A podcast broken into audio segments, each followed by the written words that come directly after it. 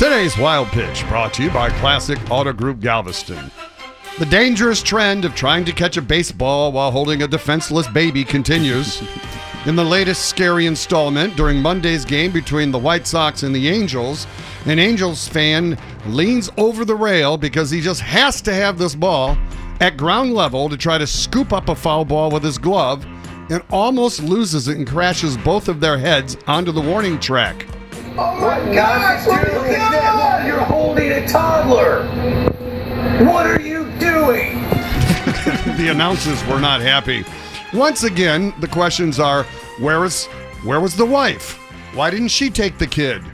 And why did she let this man impregnate her? That's today's wild pitch.